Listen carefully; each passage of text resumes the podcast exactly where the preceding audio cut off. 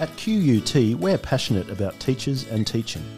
That's why we've created Podclass, a brand new podcast series dedicated to exploring innovative ways teachers are leading the learning in our classrooms.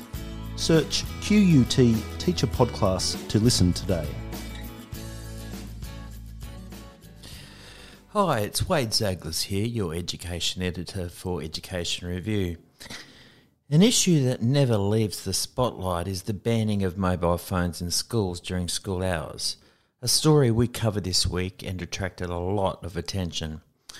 Federal Education Minister Dan Tehan used the COAG meeting to the Education Council to call on all states and territories to follow Victoria's lead and ban mobile phones during school hours.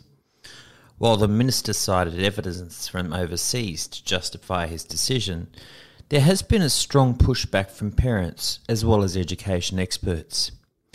Education ministers heard that parents in particular have reacted badly to phone bans in Victorian state schools, with one principal telling COAG that some parents needed to be, quote, weaned off the practice of calling or texting their child during school times. The principal of McKinnon Secondary College in southeast Melbourne, Pitsa Binnion, told education ministers that it has been much harder for some parents to stop communicating with their child via a mobile phone than vice versa. I'm sure kids will survive till they get home to find out what's for dinner, she said. Binnion added that when the ban was first announced, she was virtually flooded with complaints and texts from unhappy parents she did, however, state that she has witnessed positive outcomes regarding students with increased social interaction in the playground. Education Review took to Pitt Street in Sydney today to canvass what a cross section of the community thought about the issue. The Vox Pop will be available soon on our site and our YouTube channel.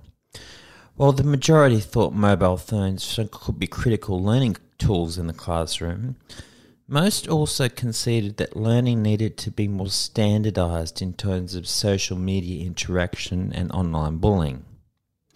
As always, we'd love to hear your thoughts on the issue from parents, teachers, and of course, students.